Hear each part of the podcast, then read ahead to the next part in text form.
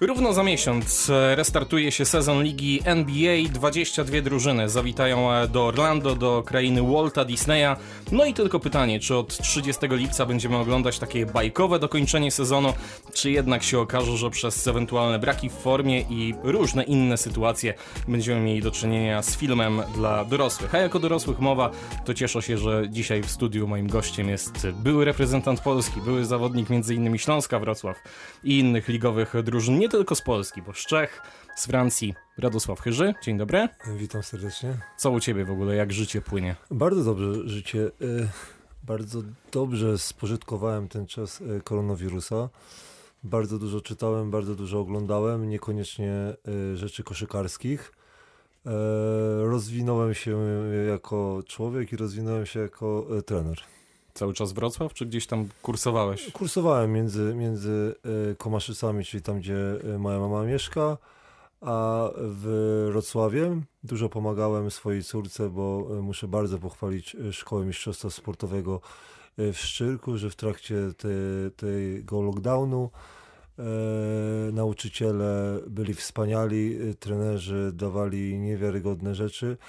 Ojciec robił za kamerzystę. Kto nie wie, córka siatkówka. Siatkówka, tak, przepraszam, nie powiedziałem, ale strasznie mi się podobały metody treningowe i tak jak mówię, robiłem za kamerzystę, nauczyłem się, już wiem co to jest WhatsApp, wiem jak się przesyła, jest wszystko widzę, że proste, ale bardzo, bardzo dziękuję dyrektorowi Wagnerowi i wszystkim nauczycielom, trenerom, wspaniałą robotę wykonali. Siatkówkę zostawiamy, chociaż dzisiaj wraca przy okazji spotkania Polska-Czechy. Tęsknisz za NBA w ogóle, czy tak średnio? Bo jak rozmawiam z ludźmi, to jedni już chcą, żeby ten sezon wrócił, a drudzy, jakby go nie było, to by się nic nie wydarzyło. Bałem się tej rozmowy, dlatego że też postanowiłem, już mam 43 lata, że jak ktoś mnie pyta, to będę bardzo szczery. Nie tęsknię. Tak jakbyś nigdy nie był szczery. No zawsze szczerze. Nie. W pewnym momentach czasami lepiej ugryźć się w język. Córkę tego uczę, że szczerość nie popłaca. Dlatego jak ktoś pyta i jest nachalny, to wtedy szczerze odpowiem. A dlaczego nie tęsknisz? Dlatego, że zauważyłem, że bez koszykówki można żyć i koszykówka NBA dla mnie zaczęła być bardzo przerysowana. Problemy, które mają zawodnicy NBA, są po prostu dla mnie coraz bardziej śmieszne. Kiedyś, jak na przykład bardzo się interesowałem koszykówką, nie zauważałem tego, bo byłem w tym środku. Jak teraz z boku człowiek popatrzył, to mi się wydaje, że zawodnicy zapomnieli, po co są i jaki jest największy ich przekaz i czym oni uczyli młodego człowieka, czym interesowali młodego człowieka takim, jakim ja byłem. Jaki powinien być ich przekaz? Pogubili się niektórzy zawodnicy. A propos tego przekazu, powiem tak od kuchni, jak się umawialiśmy na tę rozmowę, zadzwoniłem do ciebie i powiedziałeś, no ale musimy porozmawiać o tym, co się wydarzy na koszulkach zawodników, bo oni tam będą mogli mieć nie swoje nazwiska, tylko hasła, które uznają za stosowne, jakieś społeczne i tak dalej. Jak ty w ogóle to oceniasz? Tobie się to podoba? Czy nie? Bo tak wnioskuję po tym, co mówisz, że raczej jesteś przeciwnikiem.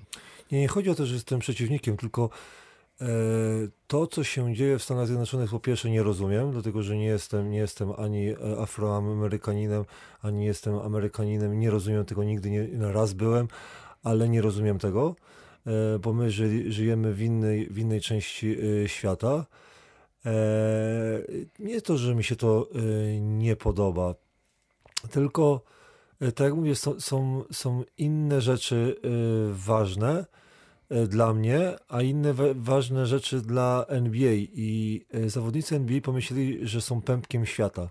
I to już dawno się wydarzyło, to wiesz. Tak, ale bardzo... Ogon kręci psem już od dawna w tej lidze. Bardzo dużo osób uważało, że tak nie jest. Problem jest, jeżeli chodzi o właścicieli, bo jest tylko jeden czarnoskóry właściciel. Bardzo mało jest generalnych menadżerów. Ale no tak, ale teraz dochodzimy do tego, że w każdej dziedzinie zaczynamy wytykać, że tutaj nie ma czarnoskórych. Dokładnie.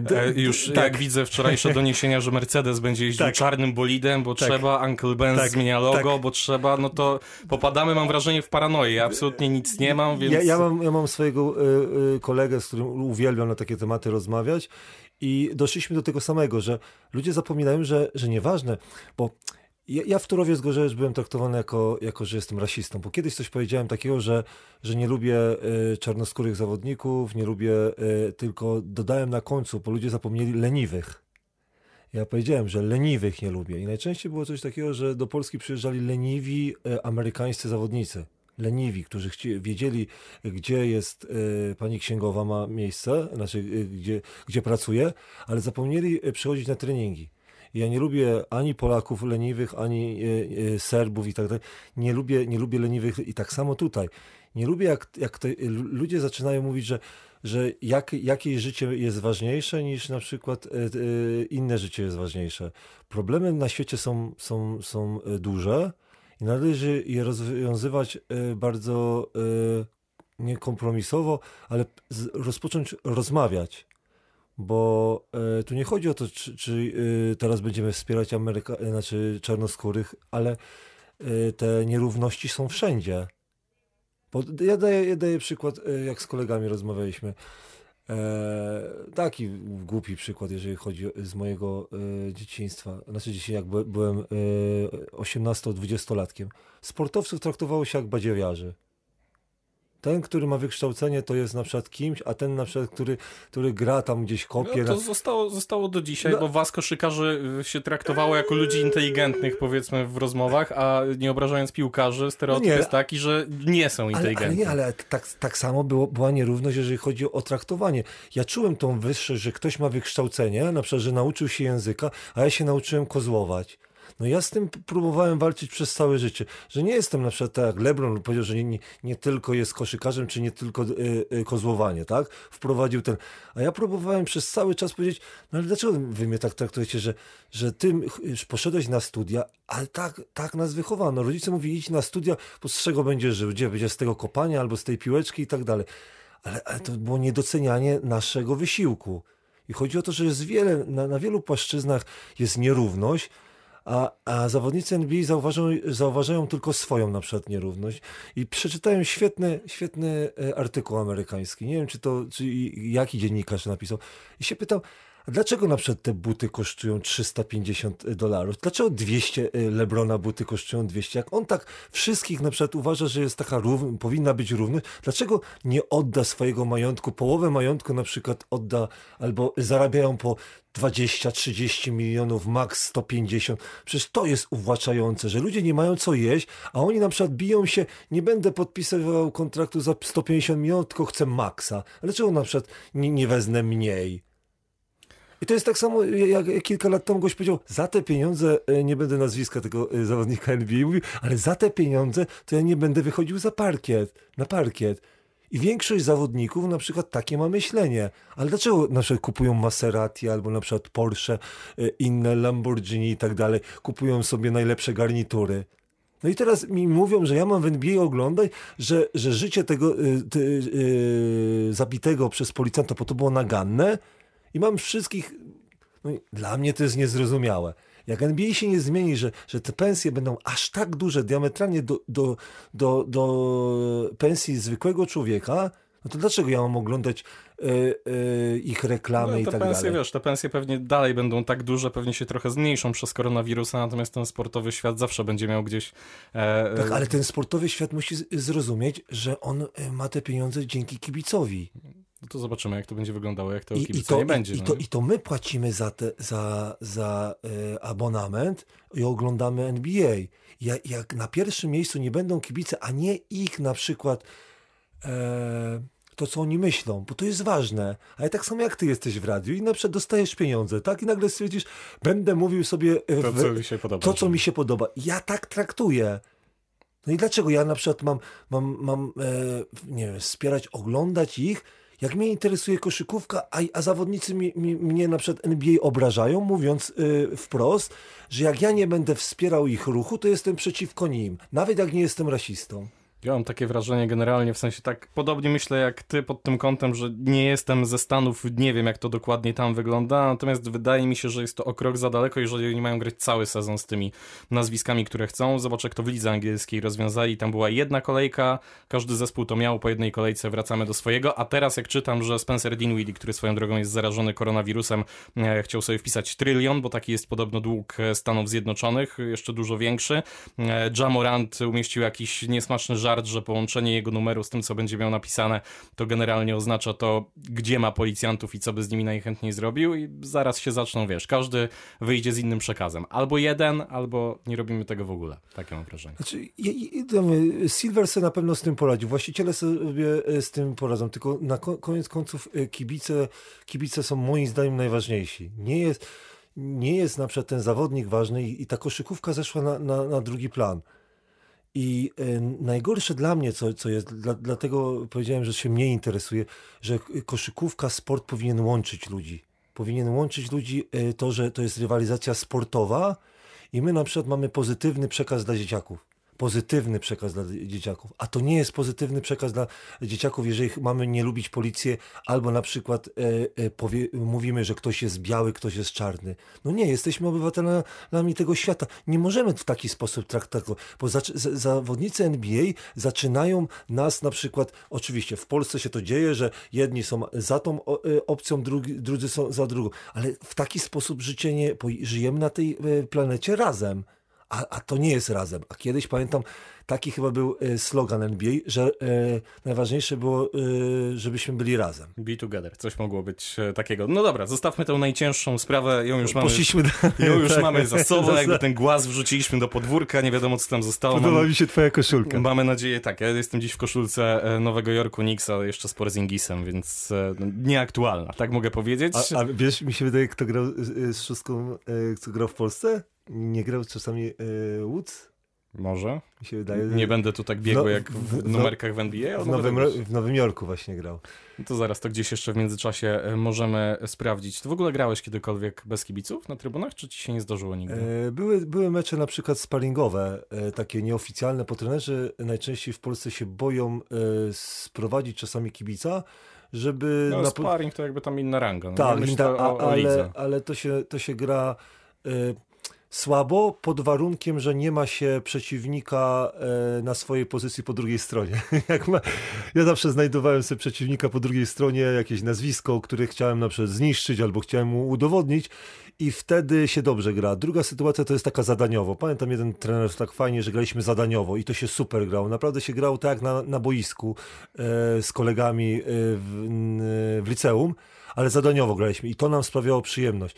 Jak ktoś kocha tą koszykówkę, przecież na treningu gramy bez kibiców. To jest, ale ciężko się, nie wiem jak na tym wysokim poziomie się zmobilizować, mecz po meczu, ale ja lubiłem po prostu. Ja jestem może samotnikiem, dlatego czasami kibice mnie przerażali. Ale ja nie widziałem różnicy. A to nie będzie tak myślę, że może te gwiazdy będą jeszcze bardziej zmotywowane, bo to, o czym mówisz, będą jakieś fajne match-upy, oni się będą doskonale słyszeć, ten trash talk będzie jeszcze większy i będą tylko oni, tak wiesz, czasami jest tak, że ważniejsze rzeczy się odbywają na treningu, ostrzej się gra, lepiej to wygląda niż już w warunkach meczowych, kiedy są kibice i cała otoczka. Możliwe, że 4 zespoły tak, kilku zawodników tak, ale większość mi się wydaje, że to będzie tak, nieprzygotowana, będzie marzyła o tym, żeby sobie nie zrobić krzywdy. Ci, co zadaniowcy pewnie też ucierpią, no nie, nie będzie tego dopingu. No i ci, co nie mają kontraktu na następny sezon, to będą starali się nie grać. Zobaczymy, kto zagra, kto się będzie bał i tak dalej. Będą grali ci, co mają interes, czyli znowu będę cytował amerykańskiego dziennikarza, który też powiedział, że LeBronowi zależy tylko na pieniądzach. Bo jeżeli chodzi o Hongkong, to nie był taki mądry, a jeżeli chodzi o swoje interesy, bardzo ich dobrze pilnuje. Ja bym poszedł, że zależy mu na pierścieniu bardziej chyba. Nie, chodzi mu o pieniądze. Nie mógł ruszyć Chin, żeby bronić Hongkongu. A tutaj na przykład w Stanach Zjednoczonych jest bardzo mądry, dlatego że dla niego najważniejsze jest on, jak przejdzie do historii. To, co ty powiedziałeś.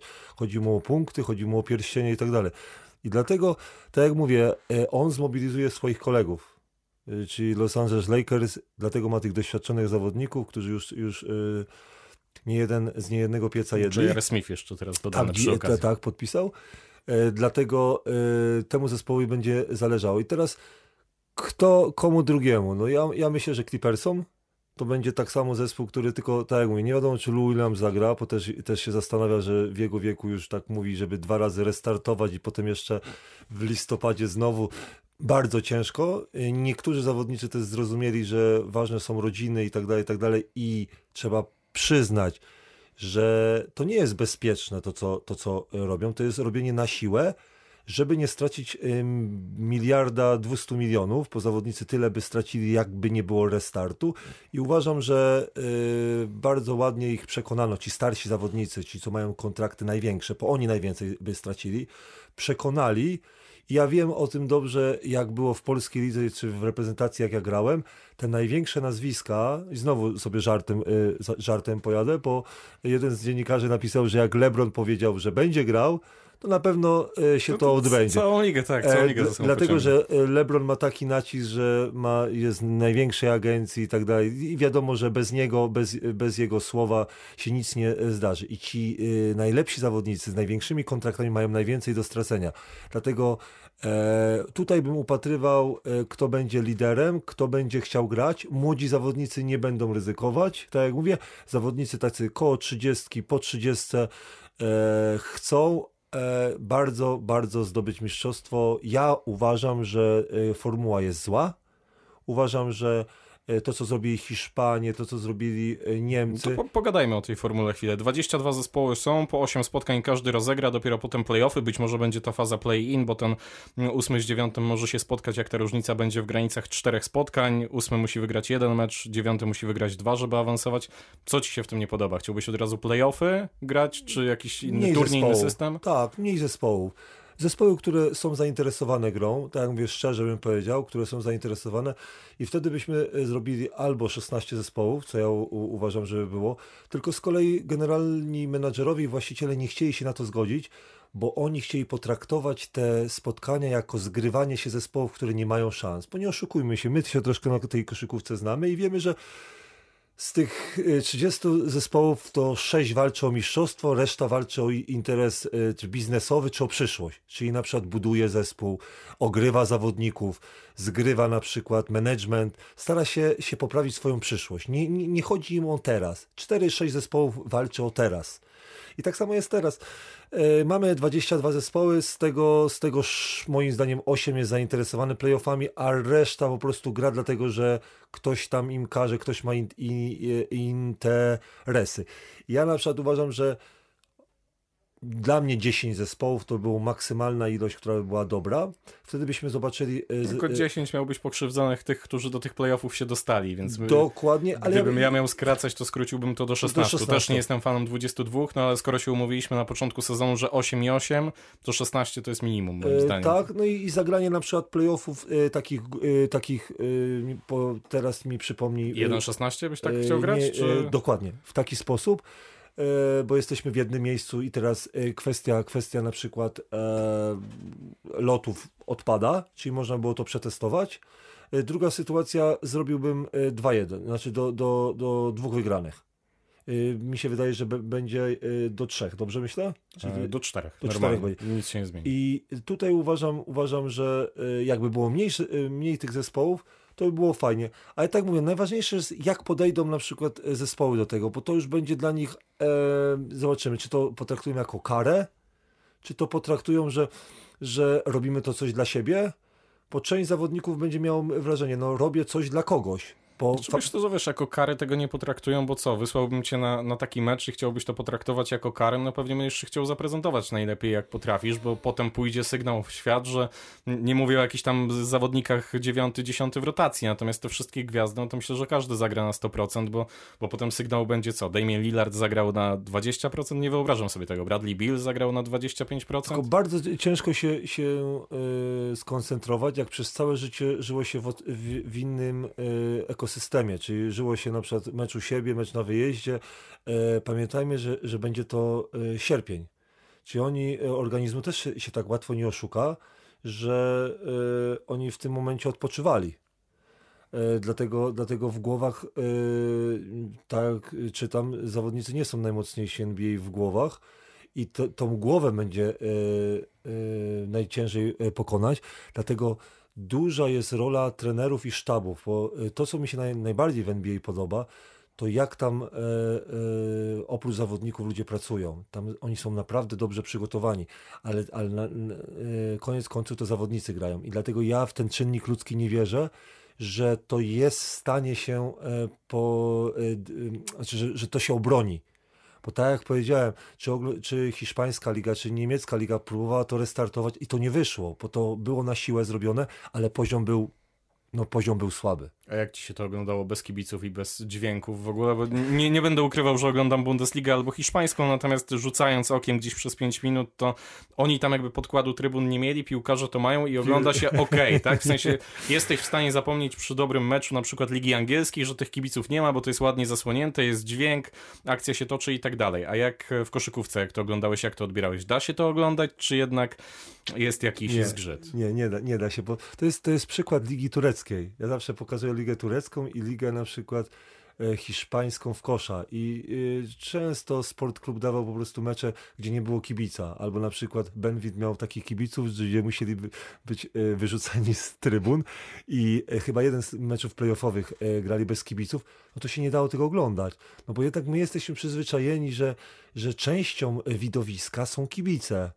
I to trzeba się przyzwyczaić, bo tak samo my nie chodziliśmy w maskach, w Azji chodzili w maskach już 10 lat temu, przyzwyczaili się i tak samo my się przyzwyczaimy. Dlatego ja wiem, że czy polska liga ruszy bez kibiców, pierwsze miesiące będą bardzo ciężkie, potem człowiek bardzo szybko się aklimatyzuje. Zobaczmy, jak my się zaklimatyzowaliśmy do wszystkich obostrzeń, którzy na początku nam zajęło to troszkę czasu, a teraz jest to normalne. I tak samo będzie z kibicami. Ja nie mogłem tego oglądać, ciężko się to oglądało, ale mówię, za 2 miesiące będzie to normą, będziemy patrzeć, że po co są kibice, na przykład co słyszałem, czy NBA, czy Liga Angielska w piłkę pójdą w innym kierunku, że będą lepsze telewizory, że będzie nagłośnienie lepsze. W NBA podobno chcieli wprowadzić wirtualnych kibiców ESPN, natomiast jak widzę, jak wymyśliła to Liga Hiszpańska w piłkę, to ja bym wolał, żeby tego nie robili, bo, no dobrze, ale bo tam była pikseloza straszna. Da, ale mi się na przykład podoba, żeby jakieś normalne fotele, żeby na przykład człowiek zakładał,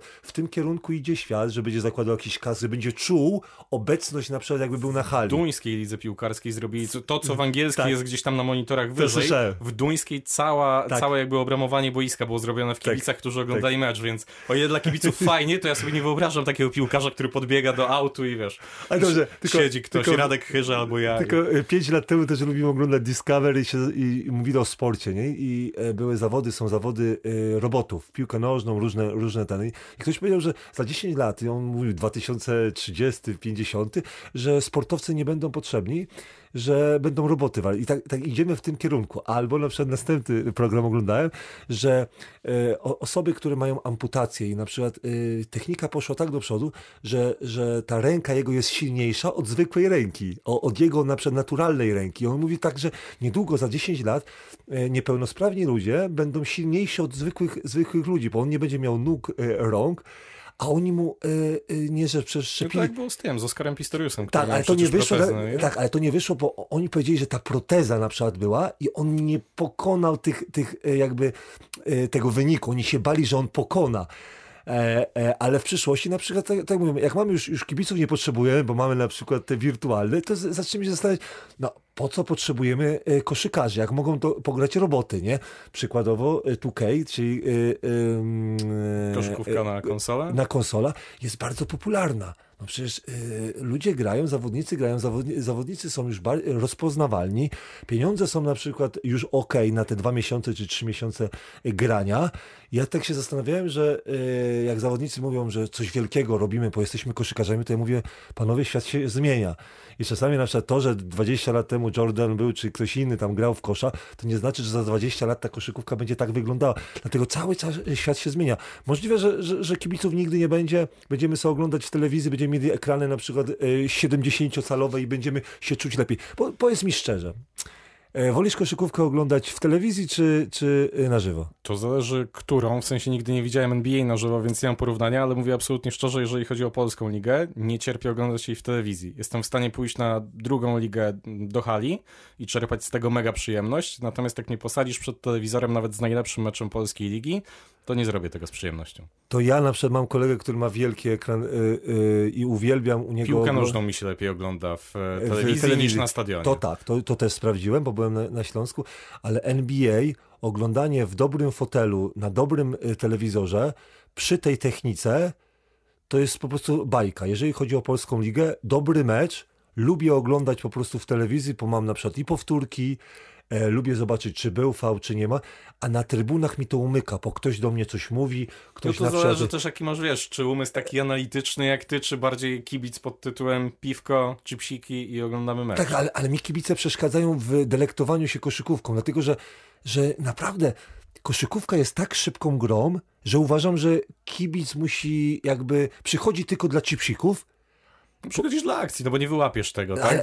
Nie mając powtórek. No właśnie, ale ja uważam, że esencją koszykówki, właśnie to piękną koszykówki są te powtórki, jak on to zrobił. Te analizy to jest coś pięknego. A my oglądając na żywo jesteśmy jak w teatrze i to mi na przykład nie odpowiada. Jak uczestniczyłem w tym, byłem blisko, to było okej, bo ja decydowałem o czymś tam małym. Ale na przykład nie lubię koszykówki oglądać na żywo. Bardziej pójdę na trzecią ligę, na drugą ligę, gdzie się to robi wolniej, gdzie te aspekty, te małe niuanse są, to co uwielbiam. No streetball czy jakąś koszykówkę amatorską uwielbiam oglądać na żywo. Znaczy na żywo. Ale już wyższy poziom to już telewizja. I mi się wydaje, że może ten koronawirus pokazuje, że pójdziemy w tym kierunku, bo ta Liga Duńska, to też kolega mi o tym opowiadał i to ludzie byli bardzo zadowoleni.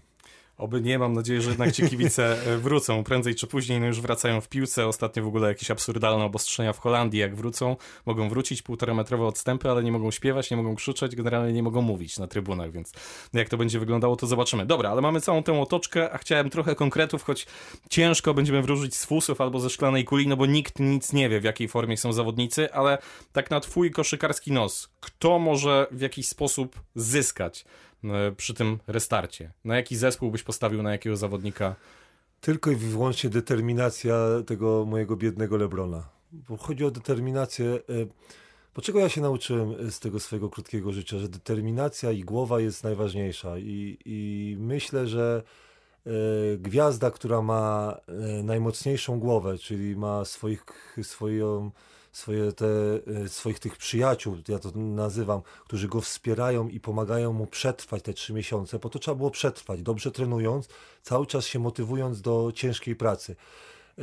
Chciałbym, żeby Milwaukee, żeby Antetokounmpo, o nim mało słyszymy, ale nie sądzę. Uważam, że LeBron przetrwał tyle lat krytyki, tyle lat rollercoastera, że on najlepiej zmobilizuje swoich kolegów. Najbardziej jest zmotywowany do tego, żeby wygrać i najważniejsze, nie jest zmęczony.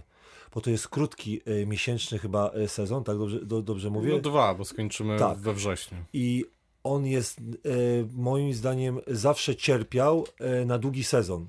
I krótki sezon po prostu jest dla doświadczonych zawodników, że potrafią przyjść. Tak, kiedyś ładnie czytałem o LeBronie, że on potrafi w swojej głowie tak przestawić coś w sekundę, potrafi się skoncentrować i to będzie najważniejsze.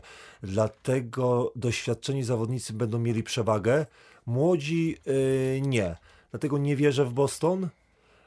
Zastanawiałem się jeszcze mocno o Toronto, bo to jest taki zespół, który może nabroić.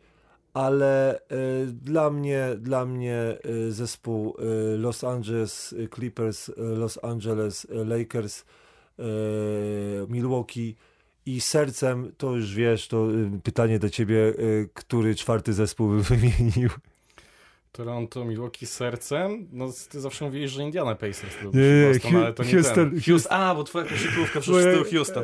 Ale wiesz co, paradoksalnie może być tak, że Houston trochę zyska, bo się zawsze mówiło, że Harden był taki zajechany tym sezonem. Tak. Mój błąd w ogóle tylko w październiku się będzie kończyć tak. Na początku sezon, bo we wrześniu się zaczynają pod koniec finały, jak teraz tak szybko widzę. No jest zajechany przez większą część sezonu, więc być może. Natomiast ja sobie myślę, pewnie typ niepopularny, w sensie łatwo powiedzieć, że LeBron i tak dalej. Natomiast Oklahoma City Thunder i Chris Paul. Myślę, że mogą być takim czarnym koniem, bo Chris Paul będzie zdrowy. Pytanie, jak szybko wejdzie w ten sezon. A robił kapitalne rzeczy i wiemy, jak fantastycznym jest graczem w końcówkach i może się okazać, że tu będzie jakiś myk. No nie mówię, że tam do mistrzostwa NBA czy do finałów konferencji nawet, ale jakiś półfinał konferencji i taki niewygodny rywal, to jest mój typ. Nie, będzie kilka zespołów niewygodnych, ale tak jak mówię, Clippersi to też zależy o Lou Williamsie, bo Lou Williams powiedział, że nie wiadomo, czy się zdecyduje na tym i chyba dlatego powiedziałem o LeBronie, że nie sądzę, żeby ktoś z Lakers powiedział, że nie pojedzie do Orlando. No Avery Bradley nie pojedzie, bo to już wiemy, tak, to już było wcześniej. To jest kwestia jakby nie tych rasowych rzeczy, tak. tylko syna, który ma problemy z układem oddechowym. Tak, i dlatego J.R. Smith ma kontrakt. Dlatego ja mówię, że to jest, te zespoły uważam, że będą najważniejsze.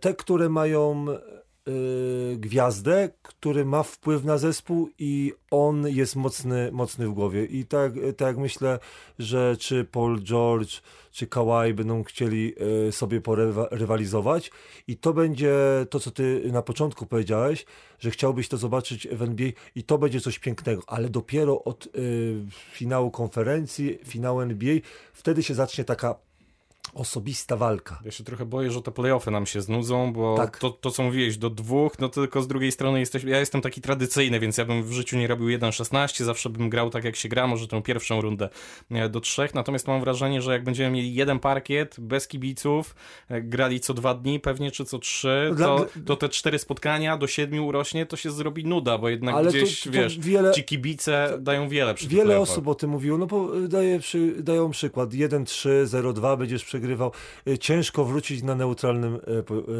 parkiecie. Dlatego, ale wiemy o tym dobrze ty i ja, że to wszystko dyktują właściciele, ekonomia, wiadomo, że telewizja, chcą grać do 4, będą o tym dużo rozmawiać. Dlatego no to wiadomo, że nikt by się nie zgodził, żeby grać krócej, no, bo to dla każdego jest pieniądz. Ale dla każdego to jest pieniądz, dlatego z tym nie możemy polemizować, bo tak jak mówię, tak zdecydowano, ja uważam, że te krótsze play-offy były fajniejsze, finały nadal bym zrobił długie, ale tą pierwszą rundę zrobiłbym krótką, dlatego że tak trzeba, bo ci, co nie mają szans, no nie chcę mówić, że ja byłem tam jakimś zawodnikiem i naprawdę zawodnicy wiedzą, no mogą mówić dziennikarzom, ja lubię tych dziennikarzy, jak zadają pytania przed meczem piłkarskim. Ci zawodnicy mówią takie rzeczy, które ja też się wstydziłem. Ja uwielbiam, że gramy o zwycięstwo zawsze, tak jakby ktoś kiedyś wychodził, żeby przegrać mecz. Ale takie rzeczy, no każdy nas, wiemy co mieliśmy powiedzieć, potem człowiek się wstydzi tego, co powiedział, dlatego, że nic konkretnego nie powiedział, a wie, że tak nie myśli i potem ma do siebie pretensje, że wciska kit. Dlatego tak jak mówię, no biznes, kto jest w NBA, to wie, jak trzeba się zachowywać i to wszystko. A kto twoim zdaniem straci najbardziej? No bo jest jakaś grupa, oczywiście te zespoły, które wymieniłeś, to jest taki top-topów, natomiast są też te zespoły, które są na tej drabince, żeby na tą najwyższą półkę sięgnąć, albo nawet gdzieś na niej są, tylko z tyłu ustawione. Który zespół straci twoim zdaniem najwięcej? Bo ja pójdę mimo wszystko w taki prosty typ, że Philadelphia 76ers i Denver Nuggets, czyli 2 zespoły, które wydaje mi się, że jak odbierzesz im własny parkiet, to ich może nie być. Denver to był pierwszy mój wybór. To jak swój parkiet to jest po prostu i Boston. Dlatego, że nadal wierzę, że ja lubię teorie spiskowe i u siebie Boston takie gwizdki dostawał, że ja komentowałem mecze w Kanal Plus i zastanawiałem się, bo tą teorię usłyszałem gdzieś chyba 4 lata temu od mojego kolegi i zacząłem oglądać, naprawdę tak przyglądać się tym gwizdkom na końcu dla Bostonu, nie? I dlatego się mówi, że Brad Stevens jest znakomity po czasach, nie? Ale takie rzeczy po prostu są gwizdane. No w końcówce to często masz, wiesz, gwiazdy wszędzie, nie, kto gra w domu. No. Ale w Bostonie to się zdarza zbyt często. I nie będę mówił, jakby ktoś popatrzył, jaki jest kibic, jakiego koloru skóry w Bostonie, ale ale Boston straci, Denver straci, Filadelfia, nie rozumiem wywiadu troszkę, którego czytałem Tobiasza Harrisa o tym, że nie mieli w tym sezonie chemii i tak dalej. Nie wiem, co to miało znaczyć, czy już się poddali, bo ja nie rozumiałem Eltona Branda, jeżeli chodzi o J.J. Reddicka, tam były takie niesnaski i tak dalej, i tak dalej. Strasznym byłem kibicem Filadelfii, uważałem, mało im brakowało, tak jak zawsze się śmiejemy, że te cztery puknięcia piłką obręczy, tak, po to od finałów. I nie wiem co więcej. Zastanawiałem się Portland, bo mi się Portland zawsze podobało. No, Portland jest jakby poza playoffami na razie. Tak, ale chodzi o kibica, nie? Że bo zmierzam do tego, że gdzie kibic był... no to w tym sensie tak, no to żeby zdecydowanie. Kibic był ważny, bo reszta zespołów to gra tu dobrze i tam dobrze. A... Portland to jest, myślę, jeden z tych magnesów. Ja się zawsze śmieję, że kocham te czwartkowe mecze w TNT, które tam są o 4:30 i tam kibic w Portland zawsze robi takie cuda, że potem Damian Lillard czy wcześniej Brandon Roy to trafiają takie rzuty, które latami pamiętam. Tak, i to człowiek z przyjemnością ogląda i wtedy jesteśmy przyzwyczajeni, tak samo ty i ja, że ten kibic na przykład, zauważ, wymieniliśmy zespoły, które my lubimy, gdzie ten kibic jest taki, wiesz, jakby Golden jeszcze jest dobry kibic, gdzie ten kibic jest głośny i fajnie się to wszystko ogląda, nie? A te, które mają na przykład kibica takiego trochę bardziej wyrafinowanego, który sobie lubi tak do teatru przyjść, no to w tym Orlando mogą sobie lepiej poradzić. Bo trzeba powiedzieć, że kibic na przykład Lakers jest taki spokojnawy. On się na przykład angażuje dopiero... Nie ma, we want taco. To jest dopiero ten moment, kiedy się kibic Los Angeles Lakers angażuje. Dlatego jak się ogląda na przykład Lakers, to widzi się, tam sobie coś tam kupią, pogadają sobie, jak wtedy przychodzi.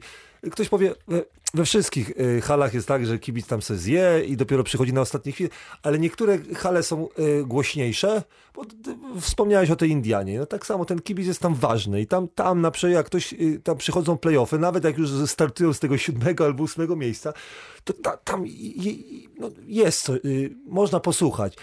A w tym Orlando będą sobie siedzieli cicho i tak dalej. No, to zobaczymy, ale mi się wydaje, że te zespoły, które co wspomniałeś, stracą z braku kibica. Nagrywamy to wcześniej rano, jest 8:54, więc mam trochę opóźniony zapłon. Sprawdziłem tego Quintela Woodsa, jak się śmiałeś z tej 6, tak, miał numer 6. Tak, w barwach New York Knicks sezon 2005-2006. Porzingisa nie traktuje jako zawodnika Nowego Jorku, bo za szybko na przykład uciekł. Dlatego nie jest, ale ja kochałem po prostu, wiesz, zagrał. Ja po prostu jak coś mam, jakiś numer, to mi się na przykład kojarzy, nie? No, że 6 to mi się kojarzy właśnie, no... z kolegą. Twoim zdaniem w ogóle ten, kto zdobędzie tytuł, to będzie taki tytuł z gwiazdką i będziesz go traktował po latach pełnoprawnie, czy nie masz takich odczuć? Też tak patrzę, że gdybyś ty w tym grał, to czułbyś się takim pełnoprawnym mistrzem, czy nie do końca? Moja propozycja była taka, chciałem do LeBrona i Silvera napisać, zagrajmy sobie turniej taki dla Amerykanów, dla, nie wiem, nagroda niech pójdzie, że nie będzie ten sezon liczony.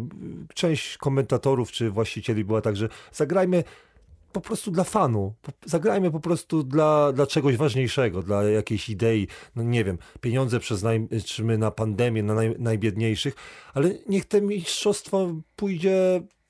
Ale ty byś chciał tak grać, tak. Gdybyś był zawodnikiem? Tak. Dlaczego? Ja mówię z tym myśleniem teraz, ale ty pytasz, czy jak ja wtedy byłem zawodnikiem, czy ja... Gdybyś się wcielił w buty któregokolwiek zawodnika NBA, ale z takiego topowego... Głową 43-latka? Myślę z głową tak, jak byłeś zawodnikiem. No to nie, to mi się... Bo wydaje mi się, że każdy zawodnik jednak chciałby o ten tytuł zagrać, tak z mojej perspektywy dziennikarskiej. No ja sobie nie wyobrażam, że jakby był mecz do zrobienia, to ja bym powiedział, nie, niech sobie skomentuje ktoś inny. Tylko wiesz, co mi teraz brakuje, czego mi brakuje? Pamiętaj, jak ja grałem, I to film o Jordanie pokazał, że my nie graliśmy dla pieniędzy. Mój rocznik nie grał dla pieniędzy. Ja chciałem być lepszy od ciebie, rozumiesz? Wychodziłem na nieważne gdzie to było, czy to było na szkolnej sali, czy to było na podwórku. Ja chciałem być lepszy.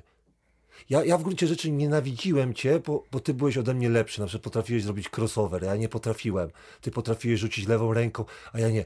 W głębi duszy, w każdym nam zawodniku, ci co się urodzili w latach 70. i wychowani na Jordanie, i ja na Larrym Birdzie, to my chcieliśmy być lepsi. Pieniądze nie były dla nas najważniejsze. I kosztem nie przełożysz 1 do 1, że wszyscy grają dla pieniędzy, tak? Część gra dla pieniędzy, część gra... Nie, przełożę to, że wszyscy grają dla pieniędzy. Przepraszam, że nie, tak to mówię. Ja myślę, w sensie rozumiem, że pieniądze są ważne, natomiast nie powiedziałbym, że LeBron James gra przede wszystkim dla pieniędzy, a nie dla tytułów mistrzowskich i inne gwiazdy. Ciężki temat ruszyłeś. Wiesz, ile w tym roku zarobił LeBron James? No coś koło 30 milionów. Nie. Ja znaczy mówisz ogólnie? Nie, to ogólnie to się nie podejmie. 90 milionów. A ile zarobił z koszykówki? 30, tak powiedziałeś. Czyli większość zarobił na reklamach. Jego sposobem życia jest nazwisko, które daje mu pieniądze. No dobra, ale to tak mówisz na zasadzie, jakby LeBron James nie kochał koszykówki, tak? Nie było pytania takiego zadane, czy kocha koszykówkę, tylko ja się powiedziałem, pytanie brzmiało, czy gra dla pieniędzy. Tak, gra dla pieniędzy. Większość zawodników, czyli wszyscy grają dla pieniędzy. To jest, kiedy nie gramy dla pieniędzy? Kiedy się spotykamy z tobą i gramy wtedy 1 na 1. No tak, tylko możesz to przełożyć, czyli co? Ja bym powiedział, że siedzę tutaj w radiu i robię te rzeczy dla pieniędzy. No oczywiście, to jest twoja praca. No to jest moja praca, ale przychodzę tu na zasadzie od wielu lat, na zasadzie fanu. Dostaję za to pieniądze. Żebyśmy nie zabrnęli za daleko. To jest moja opinia, ja uważam, gdzie jest praca, tam nie ma przyjemności. Może być część przyjemności, ale robię to dla pieniędzy. Muszę to zrobić. Muszę wstać rano i musisz to zrobić. Kiedy nie robisz coś dla pieniędzy? Kiedy nie musisz stać, bo ci się nie chce.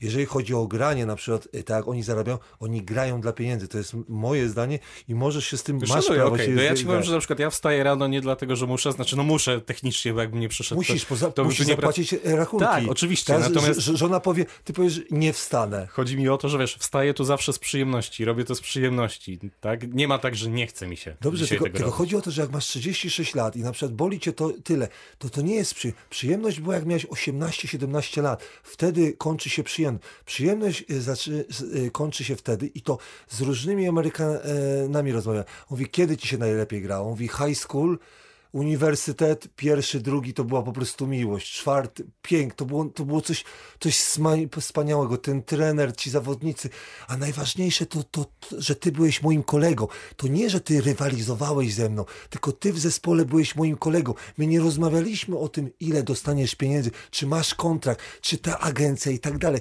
I to psuje, tylko to jest życie. Ale to psuje ci radość z tego. Psuje ci radość z koszykówki. Koszykówka, wiesz, dla mnie najpiękniejsza jest. Ja ostatnio opowiadałem zawodnikowi i to wielu, czy Larry Bird. Najlepsze filmiki, jakie były. Jak Larry Bird na Boston Garden sobie rzuca. Przyciemniony, on sobie biega po tych schodach. Udaje, że z kimś gra. To jest piękno koszykówki, a nie to, że ty musisz zagrać, musisz wygrać ten mecz, bo ktoś tam ci to każe. Nikt ci nie każe iść porzucać 1000 rzutów od. To jest przyjemność, ale przyjemność kończy się, kiedy musisz, kiedy zarabiasz pieniądze. Kończy się to. I ja na przykład uważam, że jak oglądało się ten film dokumentalny o Jordanie, to kiedy się Chicago zaczęło psuć? Kiedy zaczęły chodzić pieniądze? Podobał ci się ten dokument w ogóle?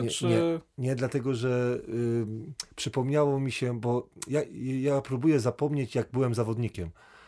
Od 3 lat próbuję to zapomnieć. Nie? I oglądałem pierwszy odcinek i zobaczyłem, co mnie napędzało. Ja nie kochałem koszykówki. Nie chcę tam reklamować niektórych zawodników, ale ja chciałem być lepszy od tych zawodników.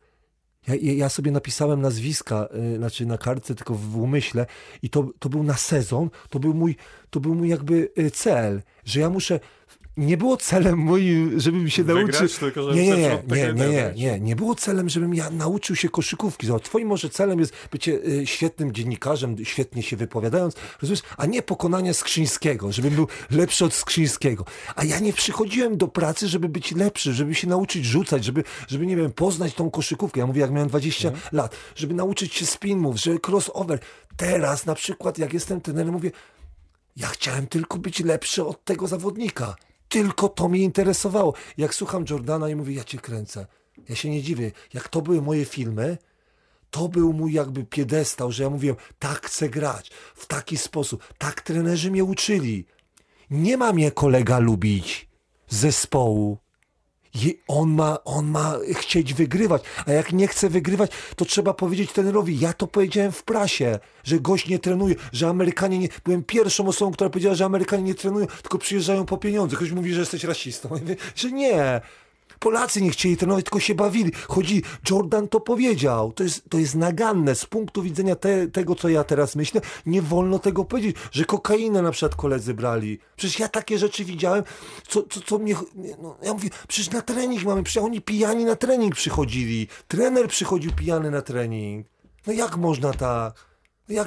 Ja grałem w takich, mówię, nie, to przecież teraz rozumiem, że różne problemy ludzie mają, nie radzą sobie, dlatego niektórzy piją, dlatego niektórzy na przykład robią tego, że trzeba być wyrozumiałym. Teraz tak, albo się starzeje, albo miękkcieje. Ale nie podobał mi się dlatego, że przypomniałem sobie, dlaczego byłem w koszykówce i dlaczego byłem tak nielubiany. Po prostu chciałem być nielubiany. Bo ten film pokazuje, żeby do czegoś dojść, musisz być nielubiany. Jak jesteś nielubiany, to zostajesz zapamiętany też często. A od kogo chciałeś być zawsze lepszy, a ci nigdy nie wyszło?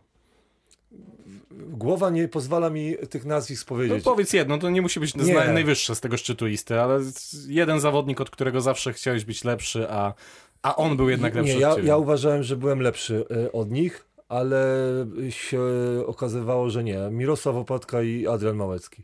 No i mamy już tutaj dwa nazwiska w prezencie. Słuchaj, tak tytułem końca już powoli. Ty masz zawsze jakieś dobre, szalone pomysły, ktoś może powiedzieć, a nagrodziłbyś w jakiś sposób, zrobiłbyś jakąś przewagę parkietu, bo są różne te opinie. Przywieź sobie parkiet z Los Angeles na przykład, daj więcej fauli jednemu zawodnikowi, że może wykonać, piłka na początku każdej kwarty. No wiele się tych rzeczy przewinęło w mediach i amerykańskich, i polskich. Masz jakiś pomysł, czy zupełnie nie istnieje przewaga parkietu, bo jej być nie może i nic nie dodajesz? To z tą piłką by było najfajniejsze, że w każdej kwarcie dostaje piłka i wtedy to wychodzi na to matematycznie, że masz więcej posiadań. Tak matematycznie powinno być, że masz więcej posiadań, jak nie będziesz miał, teoretycznie będziesz miał więcej posiadań. To by było bardzo fajne, bo w jakiś sposób, bo tak to dojdziemy do tego, że ten regularny sezon jest tylko po to, żeby nas rozstawić, tak? Ale wiemy, że w normalnej koszykówce to ten parkiet troszkę dawał i mi się wydaje, że to by było takie najfajniejsze z tą piłką, bo ja się zastanawiałem, żeby można było, nie wiem, jeden czas wziąć więcej albo coś takiego, żeby... Ja bym szybciej szedł. Piłka to jest jeden z dwóch moich typów, bo drugi dałbym jednego zawodnika, możesz wybrać przed serią, ale na całą serię. Ma jeden faul więcej do wykonania. Nie 6, tylko za 7 spada. To też by było takie fajne. A nie ma chyba w planach, bo ja tak nie czytałem. Nie widziałem, chociaż szczerze powiem, że tak się odciąłem podczas tej pandemii jakby od NBA i od newsów, że tak co trzeci do mnie wpada, ale chyba jeszcze nikt nie wymyślił. Raczej to były takie teksty na zasadzie dziennikarze proponują, żeby było tak, ale chyba jeszcze do tego nie doszli. Mi się strasznie w trakcie tej pandemii podoba, jak ludzie zaczęli kombinować. I na przykład jak NBA, jaka to jest organizacja mocna, na mocnych podstawach, jak oni kombinują, jak oni się nie załamują. I tak samo, czy Liga Angielska pokazała, Polska Liga w piłkę, nie wolno się nigdy załamywać, trzeba szukać nowych rozwiązań i to mi się podoba. I też to, co powiedziałeś, że ty jesteś przyzwyczajony do 1.8, nie wolno się tak zamykać też moim zdaniem. 1.16, nowości są... W sensie, ja rozumiem, że nowości są dobre, jakby, natomiast... No, bo to 1.16 będę bronił do mojej śmierci. Ja bardzo lubię te tradycyjne formaty, czy to jak była Liga Mistrzów, mniejsza, jak widzę teraz, że będą Mistrzostwa Świata w piłkę nożną na 48 zespołów w 2026 roku, to po prostu nie jestem sobie w stanie tego wyobrazić. To się stało. 32, tak, wiesz co, Euro 2016 na przykład, na 24 byłem sceptyczny, ale wyszło okej, natomiast... A dlaczego nie chcesz 1.16? Takie 2-3 argumenty. Wiesz co, po pierwsze tradycyjnie, po prostu jestem bardzo tradycyjny. Byłbym w stanie zaakceptować 1.16 pod warunkiem, że znosimy konferencję.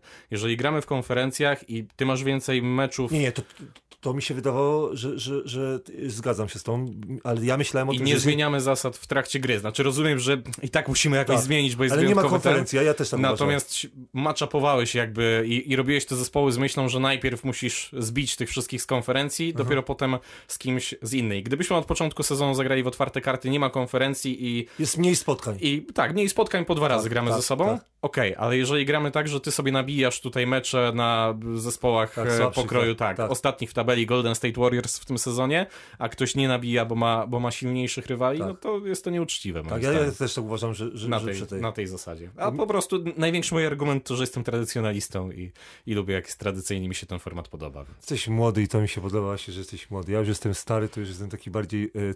To a propos młodości i starości, jeszcze na koniec, już nie o tym zrestartowanym sezonie, Vince Carter ogłosił zakończenie zakończenie kariery oficjalnie, no bo Atlanta nie zagra w playoffach, to wiemy, ładnie się pożegnał tą trójką, jak się okazało, że to może być ostatni mecz. Jakie jest twoje wspomnienie z Vince'a Cartera, no bo był to jeden z tych zawodników, o którym moglibyśmy powiedzieć, że to była jednak ikona koszykówki przełomu wieków czy początku XXI wieku. Pozytywna i negatywna. Zacząłem negatywną. Za długo grał. Nie rozumiem tego, wiadomo, dla przyjemności i tak dalej, ale koszykówka jest dla młodych. Niech to wszyscy zapamiętają, koszykówka jest dla młodych. Ale zobacz, że też wybrał taki sposób starzenia się trochę inny niż większość graczy, bo nie grał w zespołach, żeby mieć pierścień, tylko tutaj trochę tak, pouczyć ale, tych młodych gości. Ale nie rozumiałem tego, dlatego że trzeba się pogodzić z rzeczywistością. Jak masz krzywy nos, pogódź się, że masz krzywy nos. Jak masz krzywe zęby, pogódź się, że krzywe. Można robić operację, tylko jest pytanie, czy w środku twojej głowy kim jesteś.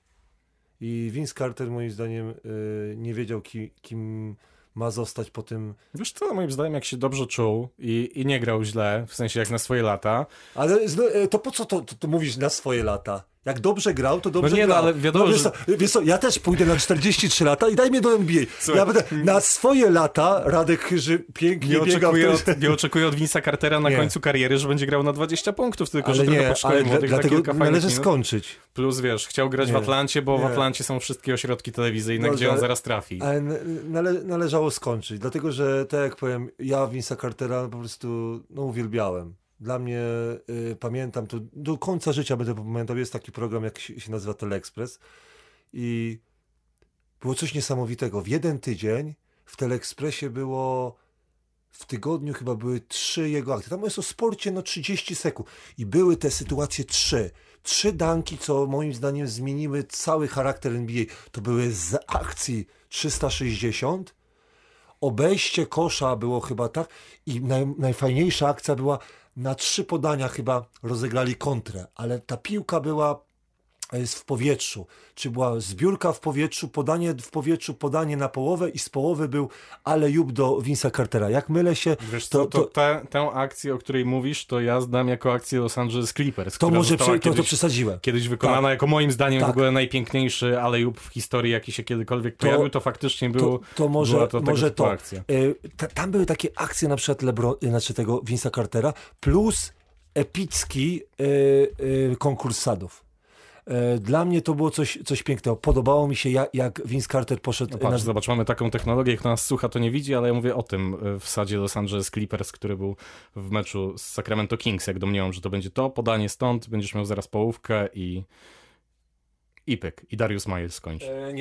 Zupełnie inny, tak? O inną akcję mi chodziło. Dobra. Z tej strony. Pamiętam Vince'a Cartera taki wsad, gdzie dostał równo z syreną. Miał wrzucone z boku, jeżeli mówimy o meczowych. Ja pamiętam na przykład, że jak kamera jest, po stronie kamery to było. Ale dobrze, ja już jestem stary, to pewne rzeczy po prostu już nie widzę. No dobra, widzę best alley-oop dunk of all time. Mecz z Los Angeles Clippers, czyli mamy jakąś klamrę kompozycyjną, akcja jest na szczycie. Clippers prowadzą, to jest 4. kwarta, no chyba będziemy czekać jeszcze, aż tutaj Lamarodą chyba, tak jak kojarzę po tych ruchach, to będzie on. No dobra, czyli zaraz chyba ci zwrócę honor. Tak, faktycznie jest podanie z połowy. Dobra, no okej, pamiętam. Jest fantastyczny wsad Vince'a Cartera, podanie było z własnej połowy na prawą stronę, gdzieś w okolice 10 metra podanie do Cartera. Carter złapał prawą ręką, zapakował do kosza. Jak sobie wpiszecie Vince Carter, best alley-oop dunk of all time, to będzie właśnie ten wsad. Tam jest kilka takich właśnie akcji, co uwielbiałem Vince'a i podobało mi się, jak zaczął się starzeć. Strasznie mi się to podobało, poszedł w trójki. Strasznie mnie, poprawnie dobrze mówię, jaki był, New Jersey był, tak?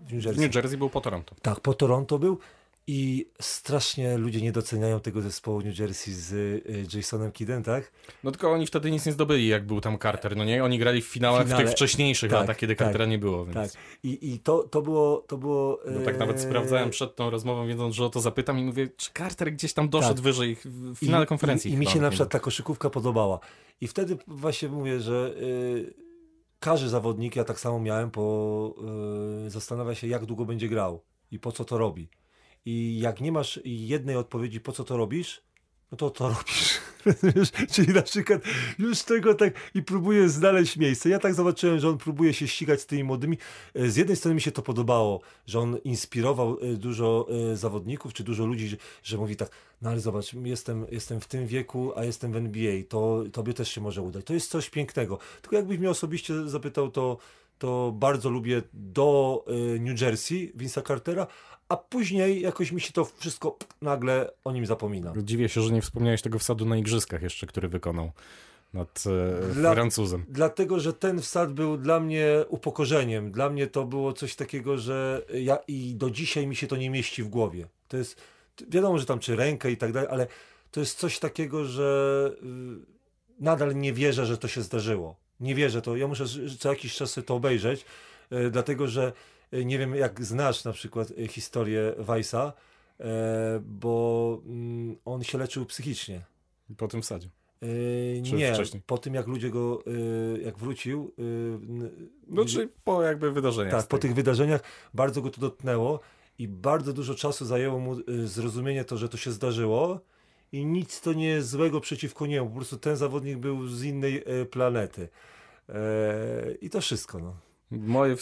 Jeszcze jedną rzecz tylko o Vince'a Cartera chcę cię zapytać, natomiast ja mam tylko pozytywne wspomnienie, jeśli chodzi o Vince'a Cartera, to był jakby jeden z moich ulubionych graczy do oglądania, wtedy ja mam w ogóle taką teorię, być może by się nie sprawdziła, natomiast gdyby nie Vince Carter, to by nie było koszykówki w Toronto i albo byłaby na jakimś żenująco niskim poziomie i ci Kanadyjczycy nie zaczęliby grać w kosza, bo jak słuchasz tych młodych Kanadyjczyków, to słyszę, ja czasami nawet myślę, że Vince Carter jest Kanadyjczykiem, po prostu on jest dla mnie tak bardzo w Toronto, wiem, że tam był kwas, jak odchodził swoją drogą, kto nie widział, to jest dokument na Netflixie o Vince Carterze. Carter Effect się nazywa. No gdyby nie Vince Carter, to zainteresowanie basketem w Toronto nigdy by takie nie było. Może by się skończyło jak Vancouver Grizzlies i trzeba by było po prostu zespół oddać. A na treningach próbowaliście robić jakieś wsady Cartera? Szczególnie z tego konkursu wsadów. Ty miałeś wtedy 22-3 lata w 2000 roku? Na normalnej wysokości? No normalnej. No. Chyba żarty ze strony. Nie no, ale co, nie próbowali Amerykanie robić? Albo po takim konkursie wsadów nie wierzę, że nigdy się nie zdarzyło. Na normalnym koszu to nie. Małą piłką pamiętam, że ja nawet uczyłem zawodników, że pod nogą, bo tu chodzi o to, że Vince Carter nie skacze aż tak wysoko, ale ma niewiarygodny zasięg ramion i chodzi o dłoń. On ma po prostu potrafi, nie każdy zawodnik to potrafi. Pamiętam, że jak był obniżony kosz i na przykład byliśmy gdzieś na obozie i tak dalej, to zawodnicy próbowali robić, ale na tamte czasy, co ja grałem, to Vince Carter, ci najlepsi skoczkowie byli poza naszym zasięgiem, to był kosmos. To nie przez przypadek się to nazywało, tak że się to oglądało, bo nikt nie był w stanie powtórzyć. Teraz ktoś zrobi wsad w NBA, w Europie jakiś biały dunker to zrobi. Nieważne, czy koszykarz, czy nie koszykarz, ale to zrobi. Ale wtedy nikt nie był w stanie tego zrobić. To mogły tylko na niskim koszu, nawet na niskim koszu. On był gimnastycznie dobrze przygotowany, elastyczny, bo ja nie chcę ci mówić, ale NBA wtedy, ja sobie zawsze Stacey Ogmona przypominam. Był taki zawodnik z numerem 2, grał w Portland. No i on co robił z nogami, był tak, te wsady były takie, to nie były wyćwiczone, to nie było tak, że wytrenowane jakoś, to było tak, że ciało mu się układało.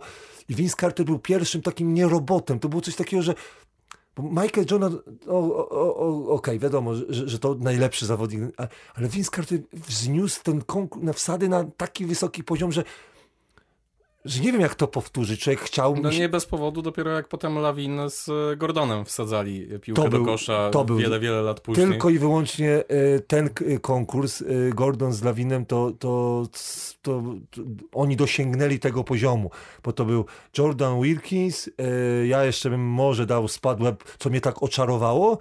Myślę, że nawet ten Lawin z Gordonem to mógł być lepszy konkurs tak całościowo, tak. Niż, bo z Cartera pamiętamy Cartera tylko jakby z 2000 roku, tak. A tu obu i ten niesprawiedliwy werdykt według wielu, że to Gordon powinien wygrać. Tak, ale Carter zaczął pokazywać te rzeczy na meczu i to była ta pierwsza jakby... Dzwonią, to będzie znak, że zaraz będziemy musieli kończyć. ale to tak, żeby... Przepraszam.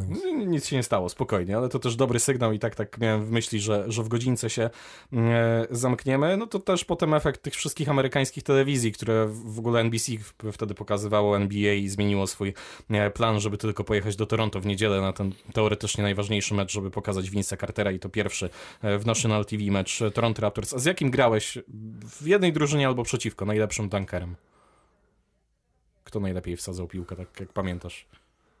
Ale na meczach, nie tam, że na treningach ktoś się popisał.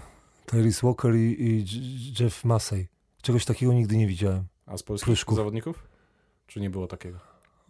Adrian Małecki moim zdaniem był najwyżej skakał i to było coś takiego, ale Jeff Massey był, czegoś takiego nie widziałem. To ludzie by musieli sobie zrobić, poszukać w internecie, ale w Pruszkowie.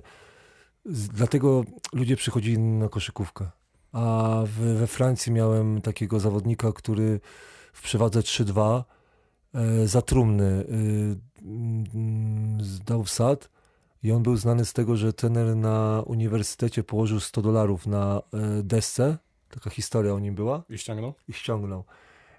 I nie wierzyłem to, miał 2,5 wzrostu czy 2,4 wzrostu i nie wierzyłem, dopóki nie przyszedłem na ten trening i byłem w obronie w drugiej linii i piłka była przeprowadzona środkiem.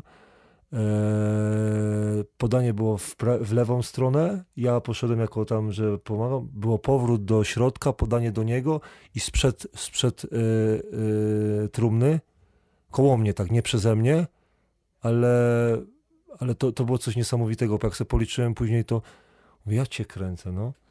Ale Jeff Massey miał 1,83 m i na tamte czasy, to było lata 96 czy 97 i Tyrese Walker skakał jak piłeczka. To było coś niesamowitego. I wtedy trenerzy w Polsce lubili sprowadzać takie osoby, dlatego że kibic chciał je oglądać. I to było coś dla nas nowego. My widzieliśmy w telewizji, że ludzie w NBA skaczą i widzieliśmy Walkera i Masseya, którzy skakali podobnie. Tak nam się wydawało. I tu na koniec a propos tego skakania. Dzisiaj jesteś u mnie w studiu, natomiast wyskoczysz do studia Kanał Plus, jak wróci Liga, czy jak to będzie wyglądać? Zawsze jesteśmy tak umówieni z Wojtkiem, że jak Wojtek zadzwoni, to ja zawsze z przyjemnością pomagam ludziom swoją osobą. Jak będzie takie zapotrzebowanie, niezapotrzebowanie, czy ochota bardziej Wojtka, to zawsze, dlatego że lubię, trochę inaczej komentuję niż ludziom się to wydaje, bo mi się bardzo, bardzo podoba koszykówka, bardzo lubię koszykówkę i nie lubię powiedzieć NBA, tylko bardzo lubię koszykówkę. No to czekam, aż się kiedyś może razem sprawdzimy. Na koniec, miesiąc do startu sezonu, niech to będzie wiążące albo nie zdanie, mistrzem NBA zostanie? Muszę to powiedzieć, ale Los Angeles Lakers. I też myślę, że to będą Los Angeles Lakers, ale za miesiąc jak zaczną grać, to się okaże po tych 8 meczach, że pewnie typy są zupełnie inne. Mam nadzieję, że przyjemnie spędziliście godzinę z nami. Radosław Chyży był dzisiaj gościem tego podcastu. Dzięki wielkie, Radku. Dziękuję bardzo. Pomyślałem, że mamy fantastyczne nazwiska, moglibyśmy się nazywać, gdybyśmy mieli osobną sekcję hit. Chyży i Tomczak. Bartosz Tomczak. Ja prowadziłem dzisiaj tę rozmowę. Do usłyszenia, no i czekamy wszyscy na to, żeby NBA zaczęła w końcu grać. Ekstra.